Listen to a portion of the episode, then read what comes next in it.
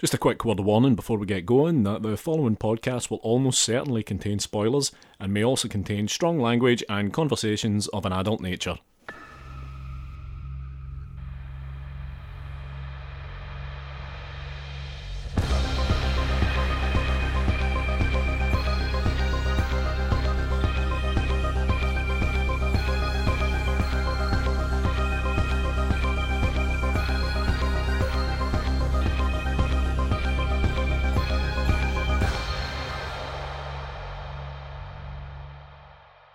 Welcome to Strong Language and Violent Scenes, the podcast giving a second chance to films that might not deserve them. I'm Mitch Bain, I'm a lapsed horror writer and an occasional doer of musical things.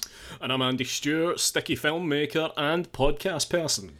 And joining us tonight, he is a director of Yellow Brick Road, We Go On, The Witch in the Window, and the hot off the presses film The Harbinger. It's Andy Mitton. Andy, good evening. Hey, thank you guys for having me. I'm so happy to be here. Thank you for doing this. This is this is amazing. And yeah, yeah, and congratulations for just rapping. You've still got that's a rap ringing in your ears. Oh my god. Yeah, I'm still it's still not absorbed. I've actually made it back uh, alive. but yes, thank you. So, Andy, your film choice for the evening, and also, yeah, just before we like, uh, I'm gonna have to figure out how to address you guys separately. I might have to go with uh, surnames.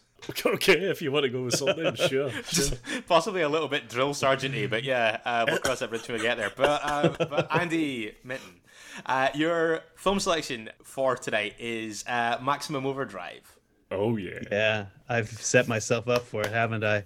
A little. Yes. um, uh, what was what was the reasoning behind this decision? Well, for me, it, it's like I'm definitely a Stephen King admirer. Mm-hmm. Uh, more so, he's a hero to me. But I, I think part of what interests me about Stephen King is there's this duality. Like he's he's responsible for some of the most sophisticated, uh, thoughtful, thematic horror, you know, in the in the lexicon. He's he's mm. also got this like little boy in him who's responsible for some of the most ridiculous things we have in horror uh, there's something about him having both those things that the, when he got the chance to direct it was that side of him that came out to meet the moment was like we you know he he wanted to like blow up trucks and and and have this very sort of um, like regressive 12 year old boy experience i think directing a movie is how it feels like to me and that's when i met the movie like i saw the trailer before i saw the movie and the mm-hmm. trailer was extremely deceptive Mm. It used like John Carpenter music instead of ACDC. It had Stephen King himself looking at the screen saying, I'm going to scare the hell out of you.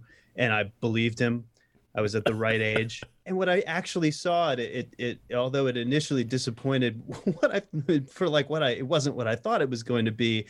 I just, I, it's like a warm blanket of like nostalgic craziness for me that that I can't help but love. I can't help but love that this crazy thing got made and it's one of those just sort of enigmas of of of the horror, really the horror comedy world that um I don't know. I, it makes me feel good to watch it. I think it's a lot of fun, mm-hmm. and I know that it's not like an amazing film, but I, I, there are things that are defendable about it, and I'm here to defend them. Mm. Damn it. That's a spirit. um, Andy Stewart, I'm guessing that uh, you have a longer history with this film than I do, as is traditional. Well, I'm going to guess that you just finished watching it. I did just finish watching it for the first time, yeah. So even if I had only just watched it earlier today, like I did, I would still have a longer history with Maximum Overdrive than you do. But no, I, I think I probably saw it when I was about maybe 10, 11, 12, similar kind of age to, to Andy. And I didn't really have a massive frame of reference. I didn't see this this trailer where Stephen King was telling me it was the most frightening thing in the world because you, when Stephen King tells you that, you kind of have to believe him. Uh, so I think I would have been suckered into that. So I, I didn't really go into it with any expectations. I saw some cool cover art in a video shop like I always did, and I rented it. And I didn't really have any kind of preconceptions. I hadn't read the short story from Night Shift. I, I didn't really know what I was getting into beyond the fact that the box was like music by ACDC. It's trucks, but they're they're they're untethered. They do their own thing. And I was just like, yeah, fine. And what I got was a wholly goofy action movie that it's it's just a super daft action film that isn't going to scare the hell out of anyone. No, I suppose not. Andy, we make everyone that comes on the show do one thing, um, which is for the benefit of anyone that is listening that has not seen the film in question. Andy Stewart, do we have 30 seconds on the clock? We do Mitch Bain, yes. Andy, I'm going to count you in in a sec, and we're going to look for you to give us your best 30 second synopsis on Maximum Overdrive. How are you feeling? Oh God! All right, I'm down. let's let's try it. Okay, three, two, one, go. Okay, the Earth is caught in the tail of a comet, and strange shit starts going down on Earth when uh, the machines start to come alive and have minds of their own and turn on people. And we experienced this um, uh, in the setting of a, of a truck stop in North Carolina, where a bunch of um, sort of unruly characters, they're all unruly, even if they're good or they're bad, uh, are, are sort Time. of uh, hell. Oh no, that was thirty. Yeah, I saw Oh my that coming a God. mile away, Andy. That that you got awfully Yeah. bogged down in characterization. Comets and everything. It's total fail. I got to recover. It's that first that first 10 pages syndrome when people are synopsisizing, man. I got. Like, all right, you know, I'll bounce back. What can I'm I sure. do? I'm sure. Now, Stephen King seems to have a bit of a fractious relationship with this film. Um, in that, um, I just I was reading up a, a little bit about uh, how he kind of views it retrospectively, and he did say that it came out as being. And direct quote, um, a moron movie, and uh, he said that the lesson from it was that he wasn't going to direct again, which I think is interesting. That like the lesson that he took from it was, if at first you don't succeed, immediately stop. I noticed that he uh, also was asked one time why he hasn't directed again since Maximum Overdrive, and he said the answer is uh, go and watch Maximum Overdrive, which I think's really great. Yeah, But yeah, he, he, I mean, I think it's fair to say that this film was made at a bad time in Stephen King's life, where he was in the depths of a pretty heavy cocaine addiction. To the point that he, by his own admission, had no fucking idea what he was doing on this film. I think that's part of the fun of this movie. I mean, there are books he feels that way about too. I don't think he remembers writing the Tommyknockers. I remember reading that same period of time. And uh, uh, but yeah, I think it was a movie that, in terms of the director Stephen King, like he knows was made in spite of him, which is part of like that. The ways that gets on the screen is part of what creates this kind of amazingly bad, but it, there's also you can feel the good people you know dino de, de laurentiis putting the italian mm-hmm. crew behind him. You can feel like at least i watch it and i'm like there's a good production designer here. There's a good dp like there, there are good shots. Like the truck stop for a set they built looks awesome. Mm-hmm. Yeah, apparently, like people just kept pulling off the road and trying to come in and buy stuff. oh really? And they had to eventually put an advert in the paper saying, "Look, if you're going past this place, don't stop. It's a film set. We can't offer you any kind of fuel at all, or any kind of hot food or beverage." yeah we might blow up your truck This film opens with an awful lot of text on the screen, with a lot of um, it's like it's uh, it's fairly detail orientated. In that we have a specified date in June of 1987, where uh, the Earth enters the tail of a comet called Rhea M. uh, which sci- scientists predict, and I love that it says predict that it'll stay there for eight days, five hours, twenty nine minutes, and twenty three seconds. I like it's like, what's your ballpark number? It's like, ah, eight days, five hours, twenty nine minutes, and twenty three seconds. And yeah, we uh, our action, our story begins in uh, Wilmington, New Carolina. Now, what I think is funny about this at the start, and um, this isn't this isn't a criticism, it's just something that I thought was kind of amusing, is that like obviously what we go on to understand is that electronics and vehicles and machines are turning sentient and attacking mankind. Yes. I love the fact that they don't obviously don't immediately turn to murderous rage because the first thing that you see happening here is a guy getting verbally abused by an ATM. A guy- so I like the fact that it's like an escal. Uh, oh yeah, mhm, sorry, of course it is. But, um, I like the fact that it's obviously like an escalating pattern of aggression. Like it was almost like they started out irate and then got murderous. I, I kind of like how this film starts. I like that it, it goes from the kind of text on the screen, and that is your entire backstory to this. That's all the background you need. There's no other build up, and then the very next shot is a bank saying "fuck you." Like it's it's preposterous, and to have then Stephen King out of his mind with his flip visor sunglasses on, uh, being called an asshole by an ATM is just wonderful. It is. It's an act of humility right at the top. I think he's like he's calling himself out before the thing begins and looking in the camera basically and and letting you know he's a little bit of an asshole for doing this. I like the opening a lot. I like the A- the ACDC is a little bit I mean, it's it's a choice that makes the film very distinct, Mhm. and I'll give it that. And then I also think, did ACDC just sort of like isolate a bunch of guitar tracks from their albums, like Um, and send it out? Apparently, like, um, yeah, because I was curious about this as well. Apparently, uh, it's just like the ACDC album "Who Made Who" just became the soundtrack to this. Yeah, pretty much. It sounded like they were able to like take some vocals out here and there, or just just do the guitar. Or, I mean, but it didn't feel like a, a, exactly a front-footed effort on the part of ACDC. We'll say that. No, apparently, uh, what I read was that Stephen King had approached them and said, Look, I'm a massive fan of yours. I'm going to do something really weird right now and sing an entire obscure song from your first album at you while you stand there and watch me. and then hope that you will, one, give me all your songs, and two, be in the film. And they said, "Well, look, we're not actors, so take the songs, do do what you want." So that's why it's all ACDC all the time. It really is. It, re- it really is. Um, uh, Oh, except AC/DC. for except for when it briefly becomes Ride of the Valkyries by Wagner. Oh yes, of course. That's right.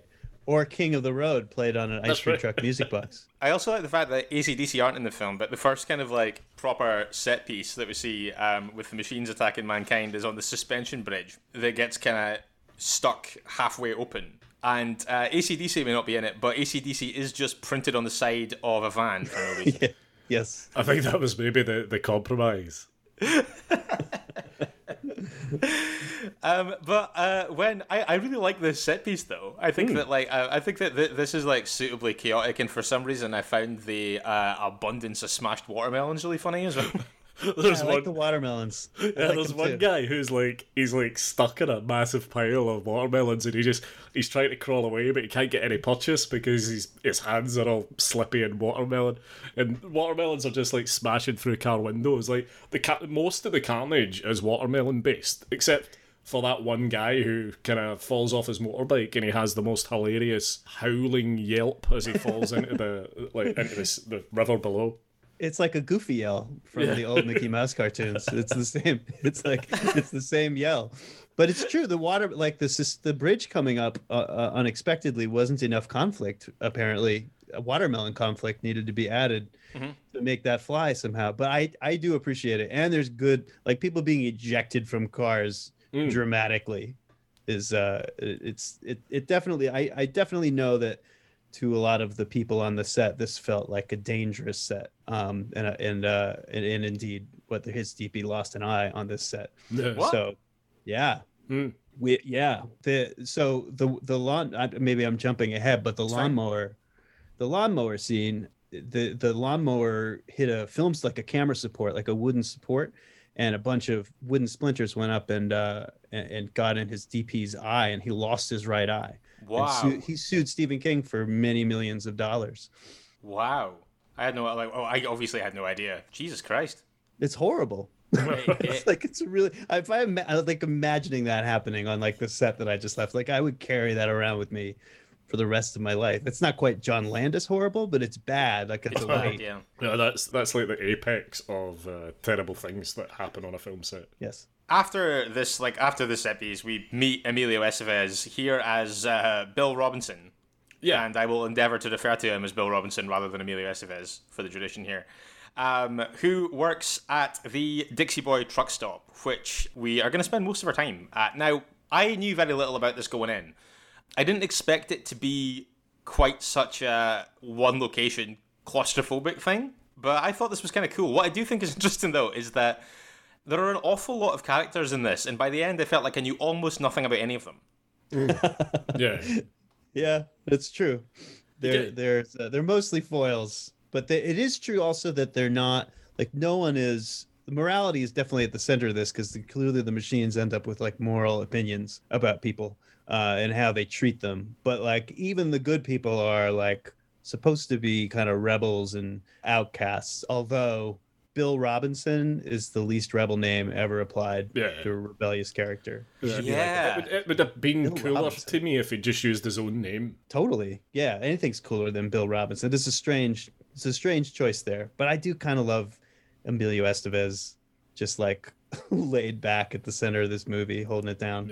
Yeah. His eyes are extremely glassy as well. I don't really want to cast aspersions on uh, I noticed that too. Yeah, but the, the first time you see him, I was like, oh, I've seen those eyes before. Yeah, I had the same thought. Um, I had literally glassy eyed written down as well. Now, what I do think about this is that the the kind of like set pieces at the start, or the kind of the machines attacking humans thing, you see so much of it in such rapid succession that I almost feel like some of the effectiveness maybe gets a little bit watered down because it all happens so fast. Yeah, I think that I think that's definitely. I mean, it continues to deliver uh, explosions, and you know, there there there are little bursts of uh, of unexpected violence, but it certainly doesn't. It uh, it doesn't hold on to its tension or its surprises in any way. It was also extremely heavily cut to even get like an R rating. I think it was there's a massive list of things that got cut out. It's just really like extensions of various gore gags and like stuff that was maybe just slightly beyond the pale. But apparently, famously, George A. Romero, who was on the set all the time, by the way, and was like for a long time considered to maybe have directed a fair chunk of it. Uh, he said that it made him feel physically sick when he watched the first edit. Really? Wow. See, that's kind of interesting to me, and that kind of that kind of tracks because I had written down it's a fair bit later on that it kind of occurred to me. But given the actual body count in this film, I don't think that it is a particularly gory film. No, but if you go if you go into the IMDb and like there's like a whole big massive list of like three seconds removed here of someone's head busting and uh, a couple of seconds removed when the kid gets run over with a steamroller, like when his head explodes. Like there's like a whole bunch of really cool gore gags that have been chopped out and presumably lost to time beyond photographs and little snippets and trailers and stuff like that. Huh? That's too bad. Interesting. The- The little leaguer getting run over by the steamroller is still effective. Let's face it. That's still ballsy. Hard That's agree. That's that that surprises me every time I see it for sure. Mitch, uh, you, what you'll learn, Andy, is when we get to that bit, you'll learn that Mitch loves when kids get killed in films. Now, hear me out on this. I know that that sounds bad out of context. But what I mean by that is that I think that a film offering a child is a firm statement of intent. It lets you know that everyone is expendable. Absolutely. No, I, I that's one of the first things that struck me like about Pet Sematary or some you know mm. like I I yeah, you know they mean business. And it creates a tightrope act a little bit because Yes. like you have to treat that well. Like you can't you can't fuck that up or it's going to be ugly. But if you pull it off, yeah, it's badass. I have to agree. That was very vindicating, Andy. Thank you very much.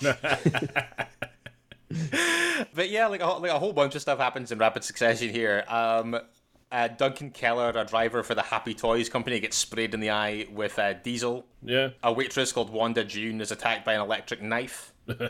um, there's a guy that's electrocuted by an arcade game, and I'm not going to pretend that I spotted it in the moment, but um, when I was reading back, that that is uh, Giancarlo Esposito, uh, Gus Fring from Breaking Bad. Yeah. Yeah. Oh my god, I did not catch that. That's so funny. Yeah. Also, somewhere in this film is a character called Woman 2, who is played by Marla Maples, the ex wife of Donald Trump. Oh my god. But we don't know where she is. No, no, I, I didn't. go- I didn't crawl back in the hope of finding her. But I, I mean, she could just as easily be the woman with her head caught in the car window at the end. She could be, I don't know, someone. She could be a pair of legs sticking out a bush. That would be appropriate if she was the win- she was the car window woman with the wedding ring. Hmm. Let's Yeah. just pretend that's what it is. I mean, like, yeah, I, I think also, like, I don't think that I would have benefited from going back through looking for her because I definitely couldn't pick out Marla Maples circa 1986 from a lineup. And that's a that's a compliment to you and all of us that we can't. So it's good. The like you, you you talked a second ago, Andy, about the fact that um, at the little league game that we cut to, um, the, the the kid is run over by the roller, which which I agree is super uh, super effective. I also think that the coach getting killed by the cans of juice shooting out of the machine is probably one of the kills that I think works best because it starts with this kind of like you know that kind of like man getting hit by football from The Simpsons kind of hilarity. Oh, when it hits him in the dick. Yeah, that's like the first one, and then uh, and everyone starts kind of laughing at him, and then it gets really horrific, and then by the end, when you see him kind of like lying there with all the kind of like head injuries and stuff, I think it's really quite harrowing and quite cool. It does go really fast from like a ball punch to like brains coming out of someone's head. It's true. But right after this, when that uh, like when all the kids kind of scarper, the, the film then it's round about here that the film really starts to kind of try to show things as if they have a real malevolence about them because it's like it's showing you this vending machine's almost its mouth with these cans firing out it and they're trying so hard to make it look menacing. But there's a thing that happens here, and it's a question I have kind of throughout the film. Like the kid that, gets run over by the steamroller, he's kind of ejected off his bike. Now, is are we to believe that that was an accident, or is that also related to this event? Because the bike's not like electric, and then you see a bunch of people later who appear to have been strangled by wires. Yeah, you've entered a level of logic that's not going to fare well. there's, I mean, yeah, there's not a lot that makes a lot. I mean, I think there are things that don't make sense for the right reasons. Obviously, like the, there are cars and boats and tons of machines that don't come alive or do any of these things, and it's like, Yeah. You know, that stuff is fine. And then there are mistakes that are like they just made in the shooting of the movie where the physics of things don't work, or or like they they probably shot the close up before the wide and they couldn't get things to match up in the cuts, and that that stuff ends up being you know inadvertently funny. Yeah, I would say that that I would that that's that sounds right to me. More now, a character like we get introduced to these characters at this point that are going to become kind of main players, but I don't actually know, and I could be wrong with this. If we actually hear their names the entire time through, that couple, the kind of older couple who are arguing when we first meet them in the car. Do you mean Connie and Curtis? No, not that, that not the kind of not the newlyweds. Um, Yeardley Smith and that the the other couple. I think one of them's a Bible salesman. Oh yeah, yeah. You've got. Uh, I, I've just got him written as Bible salesman. I didn't have an actual name for him, but the woman is Brett, who immediately, uncontrollably falls in love with Emilio Estevez. Yes, she does. Yes, none of these events stop the horniness Oh my god! of our characters. Really, any of the characters. They all just get kind of turned on by what happens. I don't know. I don't know if it's necessarily the root cause of the horniness. I don't know. They all like if you if you look at it, I mean that's something that struck out to me in rewatching it was like they there's a scene where they're all like being held hostage and the trucks are circling and everyone is like the newlyweds are like necking in the corner and then he gets to kind of become a badass and join Emilio Estevez like everyone seems to be like having a good time for a little while Yeah, like th- there's bits where people are just like they're all standing outside, like firing bazookas and hooting and hollering and drinking beers. Like there seems to be quite Yeah. the party atmosphere. Yeah, it's going kind of it's working in their favor for a while. I think I think these people are like they're I mean that that may Emilio Estevez and and Brett like they have this trajectory over the course of like a few hours of going from like a hot and heavy like couple that just met to like a like a familiar like married couple but I mean they're like deeply in love all of a sudden by the end mm-hmm. of this movie. they they do give off a vibe that they've been together for a really long time by the end. Also, Mitch, I noticed we've got this far, but you haven't mentioned Pat Hingle here as Bubba, the owner of this establishment. Yeah, and we and we establish it this we establish around here as well that um, he's kind of like milking some bonus free labor out of um, Bill Emilio Estevez because he's on parole, right? Yeah, that's right. Yeah, that's exactly right. Also, I noticed on the time cards when they're like putting the you know the, the machine that you have to like click your time card in, one of the, the employees presumably of this place is called Gene Pool. Yes, I noticed this too. And then and my first thought about that was what like what a dad joke to slip in there as a sight gag. And then I learned that it's there because a dolly grip on the show was actually named Gene Poole. Ah. And he pulled someone out of the way of a truck during production, so they put his name on the time card. You never see that coming. No, Oh, It's a real name of a real person on their crew, a, a, a real hero. an actual hero.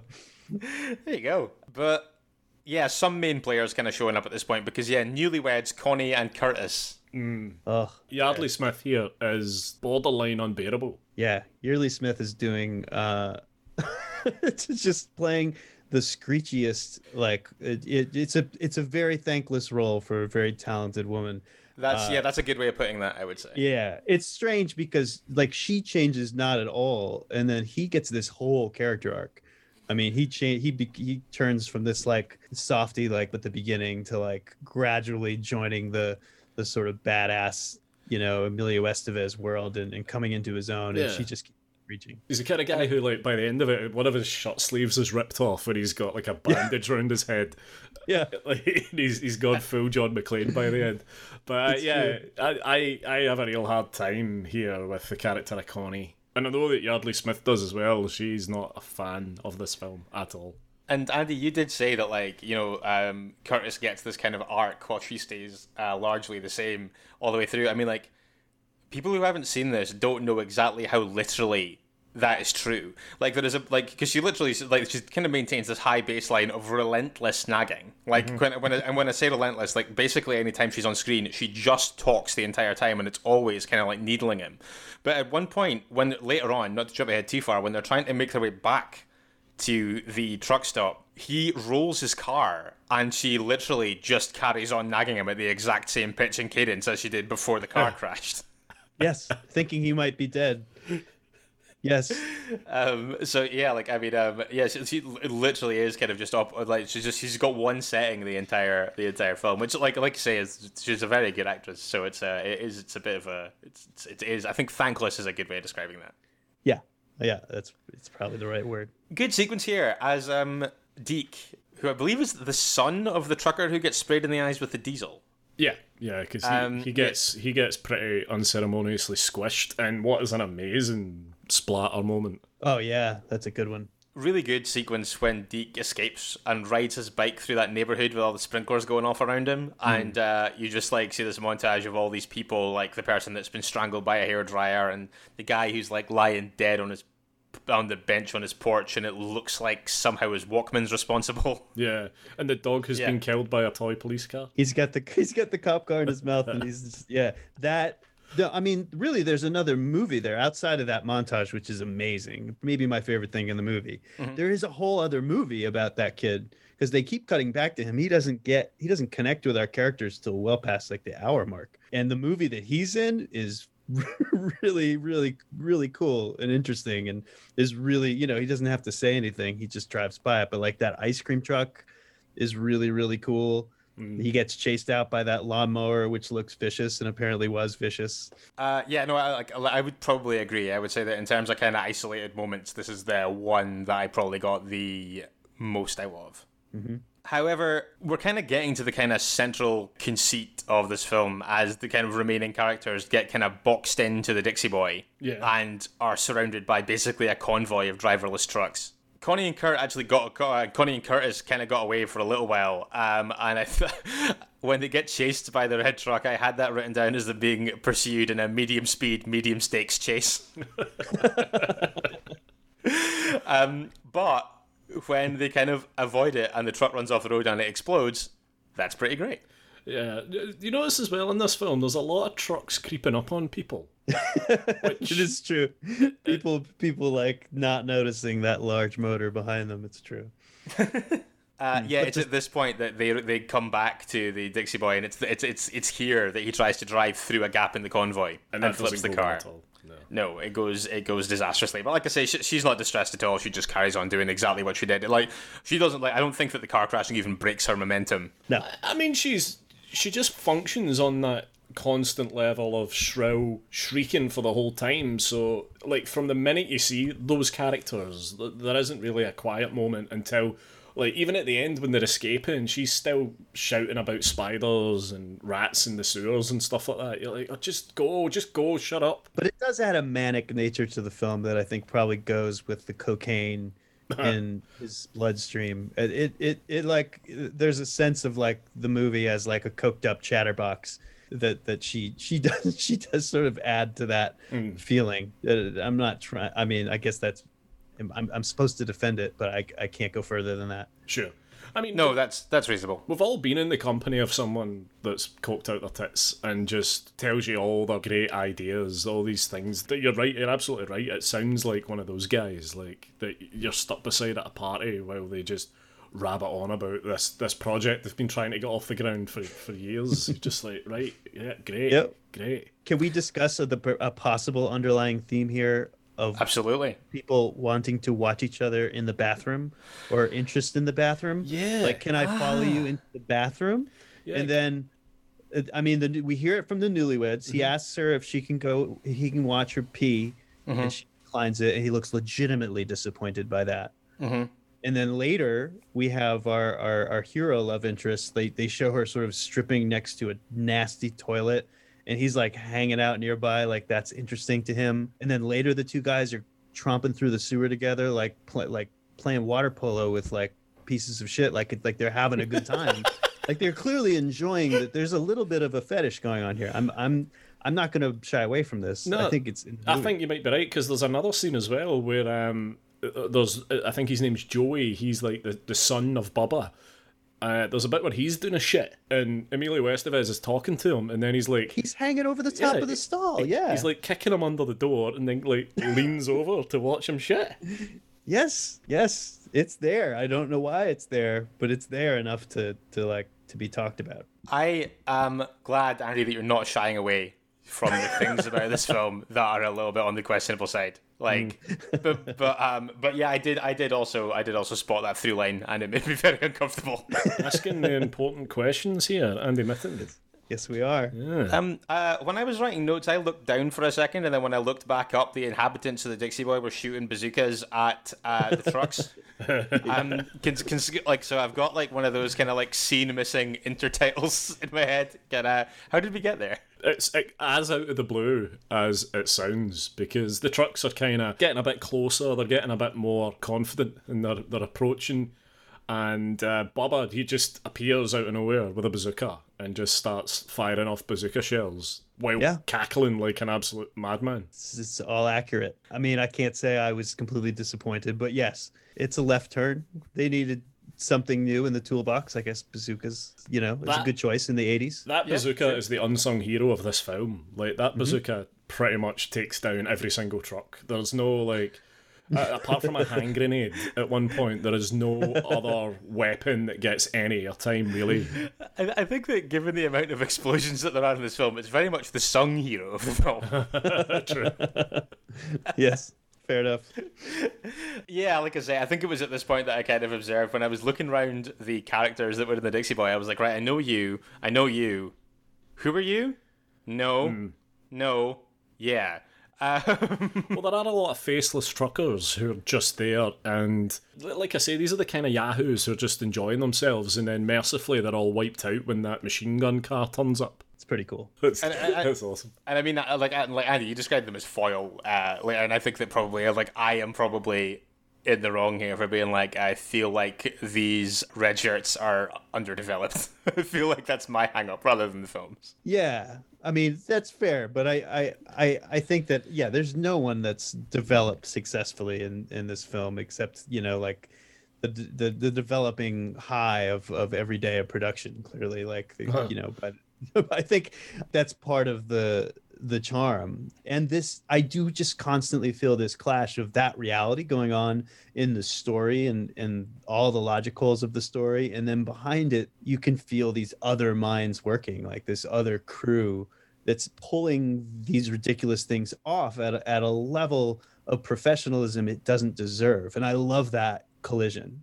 I think that's what I'm Mm. most interested in in this movie Uh, is like a great shot of a ridiculous thing uh is is is interesting Yeah, and I've always been really fond of that idea of like George Romero being there and just kind of trying to keep things linear. Well, Stephen King just like sweats and taps his legs. and eats sardines apparently Oh, he must sardines every morning and like Every everyone talking morning? about his breath every morning in the morning he would eat sardines and then have sardine breath all day according to reports he must have been between that and the fucking nonsense coke bullshit. He must have been an absolute delight.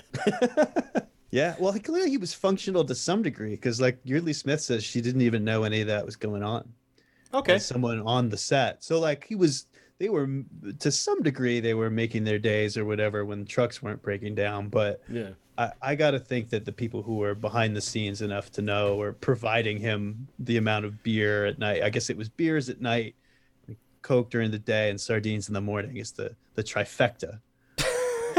Ah, the classic diet of the cokehead. Yep. Obviously, Bill and Brett find time during all this to have sex, as you mentioned earlier. uh, it happens around this time. Yeah, can we can What- we just boil down into their relationship a little bit from their first interaction, which is instant love. She's like, you know, you look like you look a bit like a hero, and then it, they have a little bit more chat, and then it cuts away to like a truck reversing, and then they introduce themselves to one another off camera. which I've always thought was really weird. Oh, I love that. The truck, the truck that gets turned on as they're getting turned on. Is that what you're talking about? yeah. yeah. That's what he's doing. That's definitely what he's doing. He's like they're they're like getting to know each other and instead of looking at them, we're looking at we're looking at like the various parts of the truck gradually turning on and the motor humming and that feels like one of the ideas that probably was generated by Stevie King himself that's actually I, I'm kind of fond of. Mm. And then, then it moves from there to just like loads of kind of furtive glances and just absolutely frothing sexual tension. It's almost like if they didn't fuck, it would be more surprising than for them to fuck, given the situation. It's true. It's the other things they do. They feed each other cake. He Eats her cake, what is he rubs the s- yeah he rubs the sweat off her forehead and licks his fingers. Yeah, Gross. yeah. It gets down to like gross level, but it also is, and I'm going to do the opposite of defending it at this point. But it's also true that in the time period, she she's I mean, she was stock and not developed. Let's just face facts. But it, she was also someone who was uh, presented as having agency and like turning down abusers and Yeah. standing up for herself. And then she just gets totally deflated the moment she, you know, she goes from being that badass to being like someone who's like, you're not only a hero, you're a genius. Like she'd say that to Emilio Estevez in this movie. Like she just completely turns into a wet rag. Yeah, yeah. He also character. he also fucks like a hero apparently. Oh yeah. Uh-huh. That's that's that's an actual line, isn't it? As much, It- yeah. It yes, it is.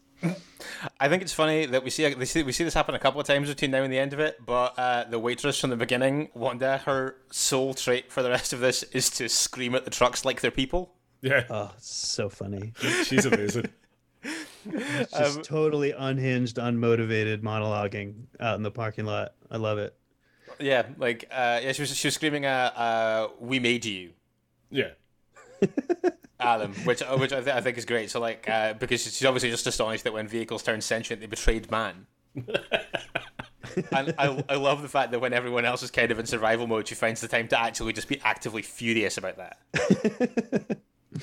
Yeah, it's pretty amazing. Yeah, it's one, it's one of my favorite things, especially when it kind of resurfaces um, later.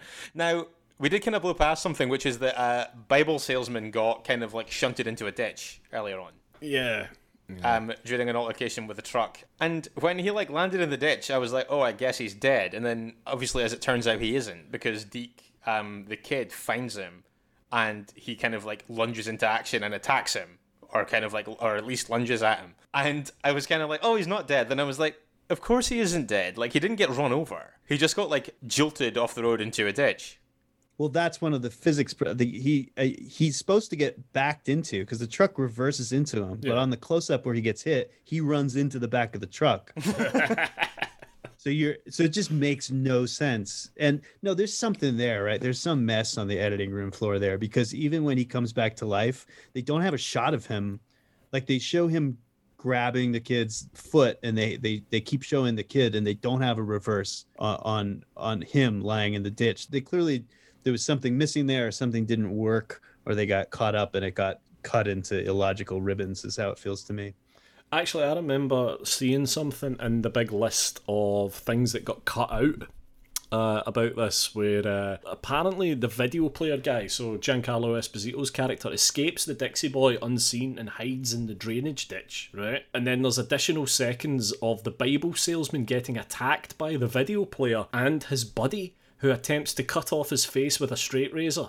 But the two run unseen off with his knife because the Bible salesman screams. wow Yeah. yeah there it is So that could explain why he's just like lying there covered in mud when Deke turns up. yeah that would go a long way to explaining it Yeah, My that God. tracks. And yeah, that is kind of like a fairly vital missing link in that chain, I think, to be fair.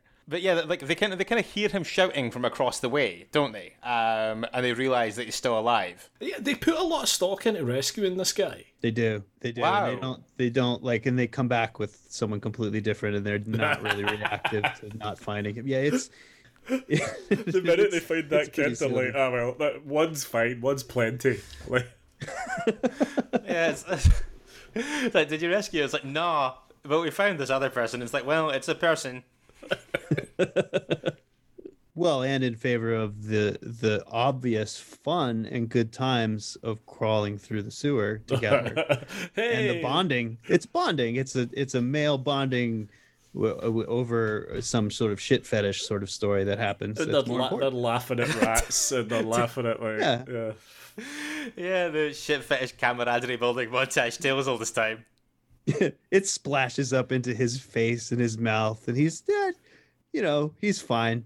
Yeah, It's every- still funny a few seconds later. everyone's having a great time. In a couple of days, though, he's going to be in a pretty terrible way in terms of uh, that boat is going to be a fairly uninhabitable environment. Um, right, we have two new vehicles join the fray uh, in the war against man in the morning here. Uh, one of them is a bulldozer. The other one, is there a word for this thing that's mounted with the machine gun? It must be a word, but I don't know what it is. Because it's like, because it's just, it's, it's basically just like a little motorized cart with a machine gun attached to it, right? It would normally have a, a soldier kind of up Yeah. running the gun. Yeah, manning It's it. Yeah, yeah, yeah. Yeah, yeah. So it becomes an unmanned like machine gun that's mobilized and can speak in Morse code. I didn't see the Morse code thing coming, and I thought that it was hilarious and genius. yeah, pretty amazing. No, this whole next section of the movie is my favorite thing. I mean, I love. I mean, a day of pumping gas exhausts these people more than like Shackleton's trip to the South Pole. This is like they are. They are destroyed by the pumping of gas. Like cannot walk. These heroes. Estevez Yeah. is like he, he's like a hollow-eyed zombie. It's great. It's so. I mean, I love it so much. I shouldn't love. I mean, it's. But it is full on full tilt boogie ridiculous how much it kills them. It, it is. It's it's hilarious because I, I remember thinking because obviously like at this point, just again, just to ground this for the benefit of people who haven't seen this. Yeah, the kind of uh, so, so the kind of the bulldozer gets blown up right after because because it, pushes uh, Bubba's car through the shop front, so he kind of freaks out and blows it up with his trusty bazooka. But then, uh, yeah, the spokesperson for the sentient vehicles is this gun truck because it's got a horn that can communicate in Morse code. Well, the, that machine gun, by uh, as soon, pretty much as soon as that bulldozer smashes through the front, it shoots everybody to pieces. So it's it showed its intent, and now it's willing to bargain. Uh-huh. It's a power. It's a power move, and we and we and we do lose the hysterical waitress, uh, Wanda, at this point, but not before she once again soliloquizes about the scale of the betrayal that's happened. My favourite bit about the uh, the montage of filling up it's Estevez's breakdown when like they run out of gas and he's like, "Well, guys, that's it. It's over. We fulfilled our part of the deal." And then that tanker comes and he kind of just falls to his knees, bereft. They used the entire song of Hell's Bells, I'm pretty sure, Yes. for that sequence. I think it plays straight through. It's I- crazy. They, they really get their money's worth on that one because yeah, basically like the the machine gun turret instructs that what has to happen is that they've effectively come full circle and been enslaved by machines. They have to like pump gas in exchange for their lives, basically. Really handy that Deke got his merit badge in Morse code. That's true. It was and very good at the transcription there. Very fast. Yeah. Very fast young man. Uh, like uh, you're right, that is extremely fortunate because if because if that hadn't happened, then uh, his de- like the machine gun truck's declaration of the grand plan would not have gone to plan like even remotely. It would Yeah. have been just a maddening horn that would have driven them crazy over time. Yeah. Well, he he might be the deepest character in there. This is, after all, the young man who, like, the morning after learning of his father's violent and untimely death, is sort of whimsically blowing bubbles. When you morning. said there Yeah. that uh, it might be the deepest character in this, I thought you were referring to the machine gun car. no, I might have been right. talking about that, you're right. Also, see when um uh when like to say after a day over like what I assume to be a day of pumping gas and everyone is absolutely exhausted. It's at this point that um Bill posits the extraordinary theory that the comet referred to in the opening crawl is a cosmic broom utilized by aliens to weaponize machines against man so they can be exterminated and aliens can repopulate the earth. This is a stretch to say the least of it. Is it though? Because the the final text card that comes up pretty much nails that. I'm not suggesting that he's wrong. I just think it's an incredible amount of dots to connect with the evidence that was in front of him at the time. Yes, he didn't have to go there. He hadn't seen the postscript yet. so it could have been simpler than that. I'm pretty sure. like, and, I think if I was in that situation and somebody came at me with that, I'd be like, "Wow, that's extraordinarily detailed." However, poor one out for the machine gun trailer. Uh, because Bill uh, wrong foots it and uh, sneaks a grenade up onto its carriage and blows it up. I was sorry to see it go. Uh, I thought that it was an interesting. I thought it was an interesting third act character. Well, it, it brings into focus something that's been in play the whole movie, but they haven't really uh, unpacked it all, which is that there is a, a, a sort of arc to the. the uh, I don't want to give it as much credit as to say an arc, my God, but like there's a there's a reasoning behind the people that the machines choose to kill. Usually, I think at the beginning it's just sort of like trying things out. I'll spray gas in the eyes of like a someone who seems like a good guy, or or carve up the arm of a of a waitress who's not a bad person. But after that, it seems to get angry when shitty people, the shittiest people in the truck stop are acting the shittiest and, and take them out. And so this gun truck comes up and clearly develops a sort of like rapport with Emilio. Like he's into Emilio and he trusts him. Uh, and, and then and then he gets he gets deceived by him. But like there is a moral judgment going on here that's strange and sort of untrackable. But it's definitely in the movie. Yeah. Uh, uh, yeah, kind of like they kind of learn morality.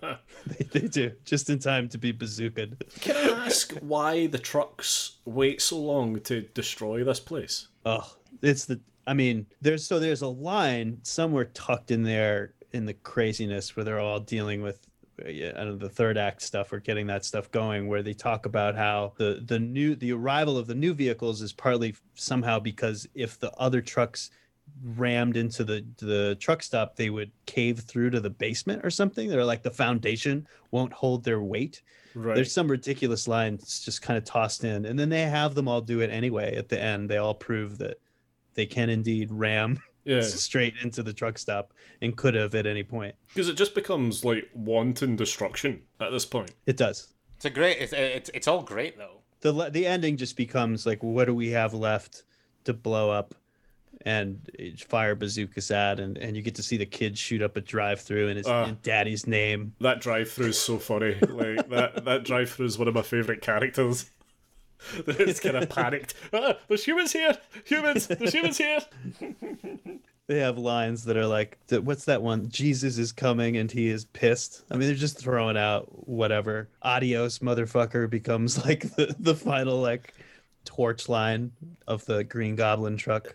I love that truck by the way. I Oh, love yeah. that I, lo- I i mean that i didn't know it was green goblin based when i was a kid because that wasn't really in my uh in, in you know in my head at the time but i it just i mean it looks great. The trucks in general like the characters uh, the trucks as characters the garbage truck and all the different vehicles that show up i think are really well done Yeah. But yeah, the Green Goblin truck kind of installs itself as the final boss in this thing. In as much as it is the last truck to get blown up, it doesn't put up that much more of a fight than any of the others. It just happens to be last. There's only so much a truck can do in the face of a bazooka. this is true Yeah, hmm limited resources. But um, but the Green Goblin truck is eventually blown up by Bill. Um, also, while this was on, I was reading along the Wikipedia plot synopsis as I sometimes do, just to make sure that I'm keeping all the events straight in my head.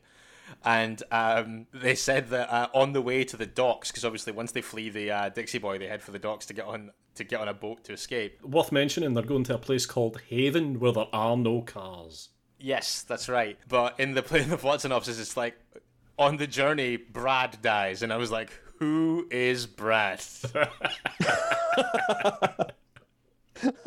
I, s- I still don't know who is brad I, I don't know who Brad is, but I am not invested in his fate. He's the guy that No. gets uh, smushed by the Green Goblin van, uh, truck right before it gets blown up. He, a- again, it sneaks up on him. that's right that's right that's right you know the one character's name i really thought i'd learned as a kid was there's a character who i th- i think he's a mechanic who works there and he's kind of a badass and i thought his name was andy but turns out his name is handy Oh yeah, with an H. yeah. And I was so happy that there was like an Andy in a film. Maybe Andy Stewart. You you can you, you can feel me on this. Andys are sort of um, Andys in movies don't have a good track record. In fact, you know we're usually like like the forty year old virgin is Andy. Yeah. That's usually that's a that's a pretty good. That's usually how we're used, or it's ironic, like like in Pee Wee's Big Adventure, like this huge strong guy is ironically named Andy. For me, But- the biggest Andy when I was growing up was the female girlfriend of Josh Brolin's character in The Goonies. Yes, totally.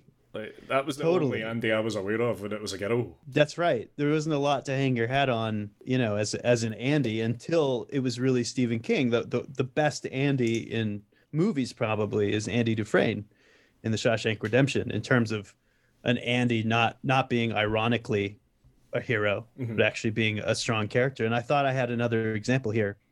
Turns out no, it's No. Handy. Played by Frankie Faison, by the way, from uh, Silence of the Lambs. Oh, right. He's the guard, isn't he? Yeah, yeah. I feel like you guys are getting stuck into an experience that is very much your own that I can't speak to. We've talked on the show before, Mitch, about Mitches in film. Yeah, you've had your Mitch time, for God's sake. yeah, it's time to step aside. Wind your neck in, Bane. It's time to give the Andys a moment to shine. Um, uh, but yeah, the survivors do escape onto a boat and sail off into the sunset, and we are informed um, on a closing kind of uh, info uh, infographic. I was going to say um, that um, a UFA, uh, UFA, a UFO. Was uh, discreetly blown up by a Russian weather sa- uh, satellite that just so happened to be uh, packing a lot of heavy artillery. Um, and then the Earth passed through the comet, and everything basically went back to normal. Yeah.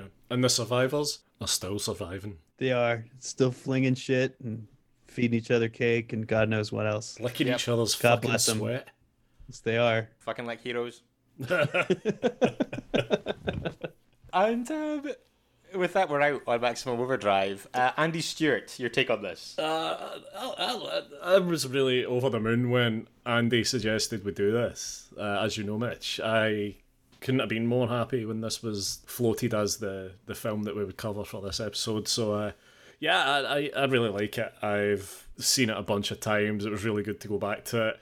And it is every bit as overblown and preposterous as you hope it would be, but also kind of weirdly doesn't go quite as far as it could or should because maybe because it was so heavily edited uh, it leaves a lot of questions and a lot of plot holes that are just kind of discarded but it's still a fucking hoot Yeah, I kind of largely agree. I think that this film does an awful lot at the beginning, an awful lot at the end, and something in the middle. Like I feel like you know, you know what I mean? Like um, because there's like an incredible like rapid fire um, establishing of the machines attacking humans, and it sets up the stakes, and then I kind of feel like. There's a while where there's not a massive amount for it to do, apart from to kind of get from A to B and get us to where we need to be for um, the kind of standoffs, if you like, that come later. Like the whole thing of the Bible salesman, the mission to rescue him feels like padding. um, Yeah. Even though it does kind of introduce Deke into the group and stuff like that. But I mean, like, for all that, for as much as I identified some points where I felt like the momentum sagged a little bit, like, it never stops being entertaining. Like, I don't feel like it stops for breath for long enough for you to really feel like it starts dragging its heels either. Um, and there's enough stuff going on here that is really fun. Like, um, like I say, the scene that we talked about at the beginning when Deke drives through the neighborhood with all the dead people in it, and um, the particularly the kind of like trashing of the Dixie Boy near the end. This has got this has got plenty going for it. This is a good time. I enjoyed it. I thought it was a good pick. and the opening like we said the opening set piece is, is absolutely brilliant that the one on the bridge Yeah, I th- I th- it tries quite a lot of ambitious stuff that I think it mostly gets right, considering it sounds like the actual production was well, I mean I think it had a ten million dollar budget really. yeah Oh, okay. They were filming next door to Blue Velvet. Really? They were. They were like they they were cast members said they would go they would have lunch with like Laura Dern because he was he was producing that as well. So that must have just added to the surreal nature of, of everything. It just got it just got up in the morning and had sardines with Laura Dern.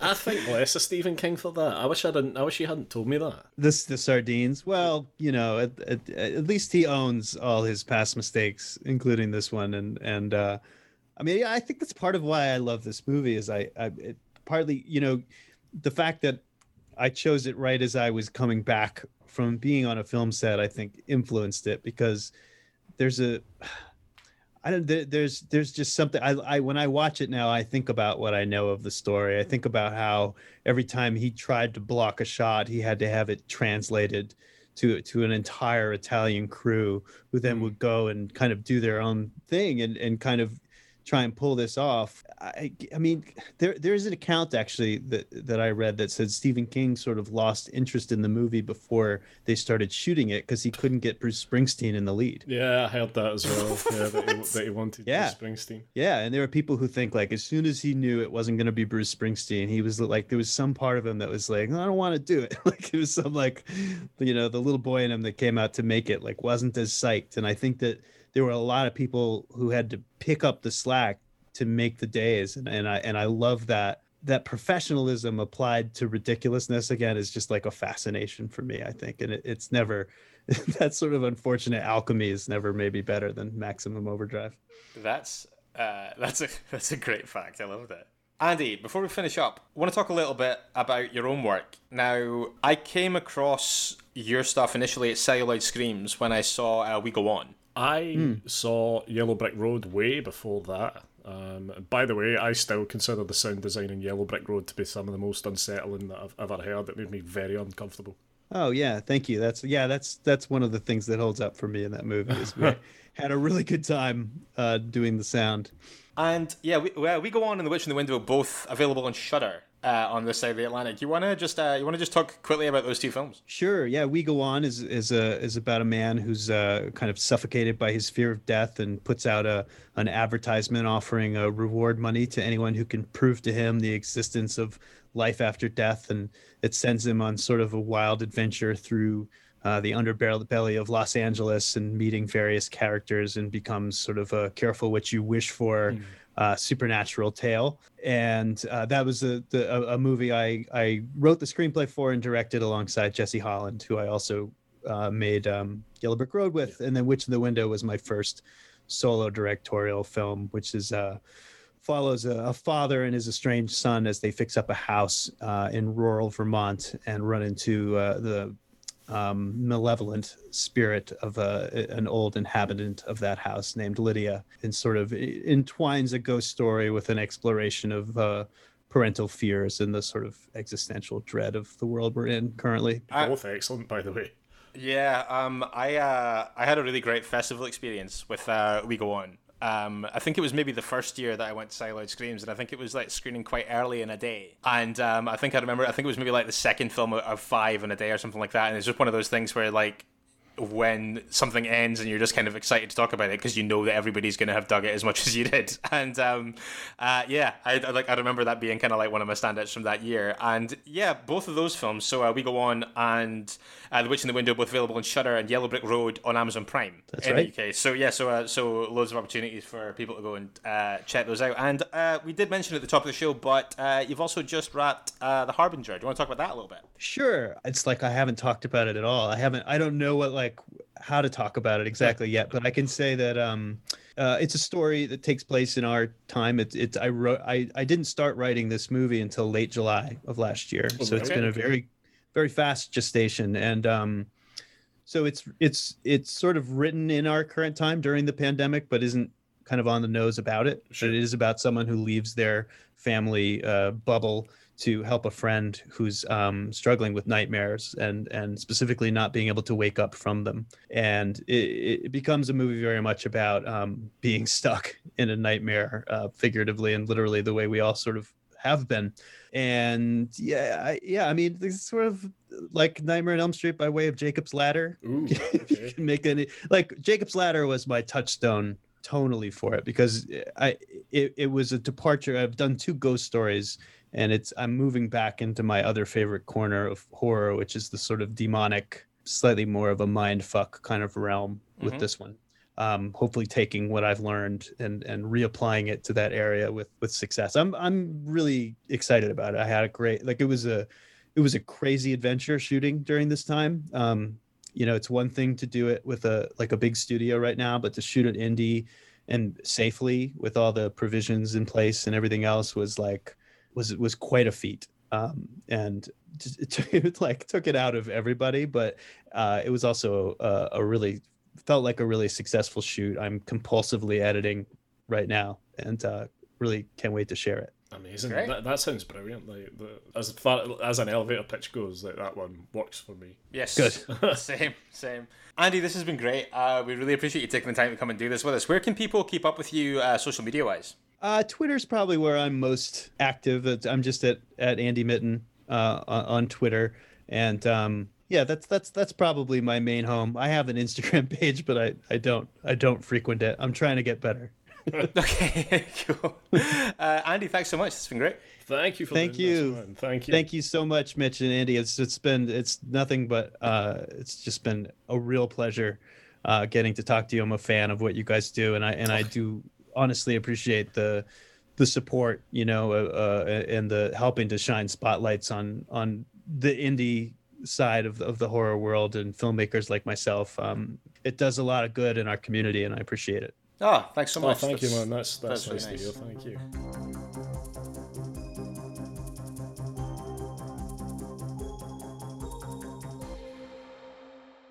What a nice man. That was absolutely lovely. That was a smash. Wasn't it? Yeah. Wasn't it? Yeah, big thank you to Andy Mitton, director of Yellow Brick Road. We go on The Witch in the Window and The Harbinger, joining us this week and talking Maximum Overdrive. Yeah. So, Mitch, Yeah. Pretty decent news today. It looks like we might be getting close to coming out of lockdown. Yeah, um, I'm not taking anything for granted on that one, but yeah, nice to see some, uh, nice to see some lines in the sand. Yeah, um, for Scotland uh, Pretty coming out today. exciting. Maybe we can be in the same room pretty soon. Oh, could you imagine? Wouldn't that be nice? I'm like, I'm really looking forward to the first time that we record a minisode in the same room. I'm never going to let you go. Uh, it's like it's going to start out being nice, and we'll just quickly escalate into a misery situation. However, we are done for now, and we will not be in the same room on Monday, but we will be back in your feeds with another minisode. Of course we will. Of course we will. Lots of good stuff incoming there. We'll be talking about what we've been watching. I've got a couple of things already. Oh, really? Um, yeah, a couple of things that I've mentioned when they've cropped up on the streaming platforms that I've kind of made time to catch up with, so I'll be getting into those. Uh, needless to say, also, we will be taking a look at nature and how wild it gets. I've got to be honest, Mitch. I don't know how much longer I can tolerate this. You know what? You've given it a good run. I think that if you wanted to start looking at a way at like a kind of like a time scale for wrapping it up, I wouldn't judge you. Right. Okay. Well, I, I'll con- I'll consider that. I'll consider it because yeah, it's it's I, I don't see it getting any easier. Uh, no, I wouldn't say so. I did. I think that you kind of made a rod for your own back with the category choice, in all honesty. But I respect it, and I think that you've given it a good run. And also, I think that like knowing when to end it is good because remember the ordeal that was my '90s side quest. Yeah, yeah. Although I still feel like you uh, ended that far too soon. Or do you think so? I do think so. Yeah. The problem was that it peaked at the graveyard story. There was no, there was, there was no improving on it. It attained perfection. But if you want to get in touch with us between now and Monday, you can do that through all the usual channels Facebook and Instagram. We're Strong Language Violent Scenes. You can tweet Strong Violent PC and you can email Strong Language Violent Scenes at gmail.com. Don't forget also we do have a Facebook group, The Chud Locker. If you search Strong Language Violent Scenes, The Chud Locker, you'll be stunned to learn that's the only thing that comes up. Yeah, and we've got a Patreon page, patreon.com forward slash strong language violent scenes. Check it out. We're back on Monday though with a mini so join us then if you can. In the meantime, don't forget, it is better to die a hero than live as food in a world of chuds. Goodbye. Bye. You've been listening to Strong Language and Violent Scenes with Andy Stewart and Mitch Bain. Strong Language and Violent Scenes theme by Mitch Bain, production and artwork by Andy Stewart. Find us on Stitcher, iTunes, Spotify, Google Podcasts, and Podbean.